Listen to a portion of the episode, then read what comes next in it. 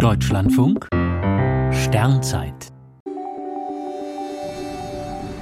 3. März.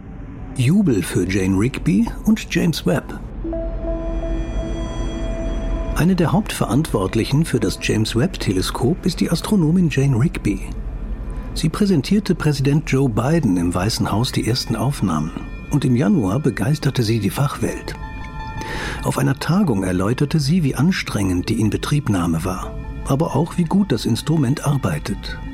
Am Ende standen die mehr als tausend Menschen im völlig überfüllten Vortragssaal auf und jubelten. Für Astronomen ist das sehr ungewöhnlich. Das Teleskop ist noch viel lichtempfindlicher als geplant und es sieht auch viel schärfer. Bei seinen Beobachtungen ist es nur durch das natürliche Glimmen im Kosmos begrenzt. Der Hitzeschild hält alle Wärme von Sonne und Erde ab. Im Teleskop gibt es auch keine Staubverunreinigungen, die mit ihrer minimalen Wärmestrahlung stören würden. Die Industrie hat perfekt geliefert. Aus heutiger Sicht aber würde man den offenen Spiegel mit einem Rohr besser vor Mikrometeoriten schützen.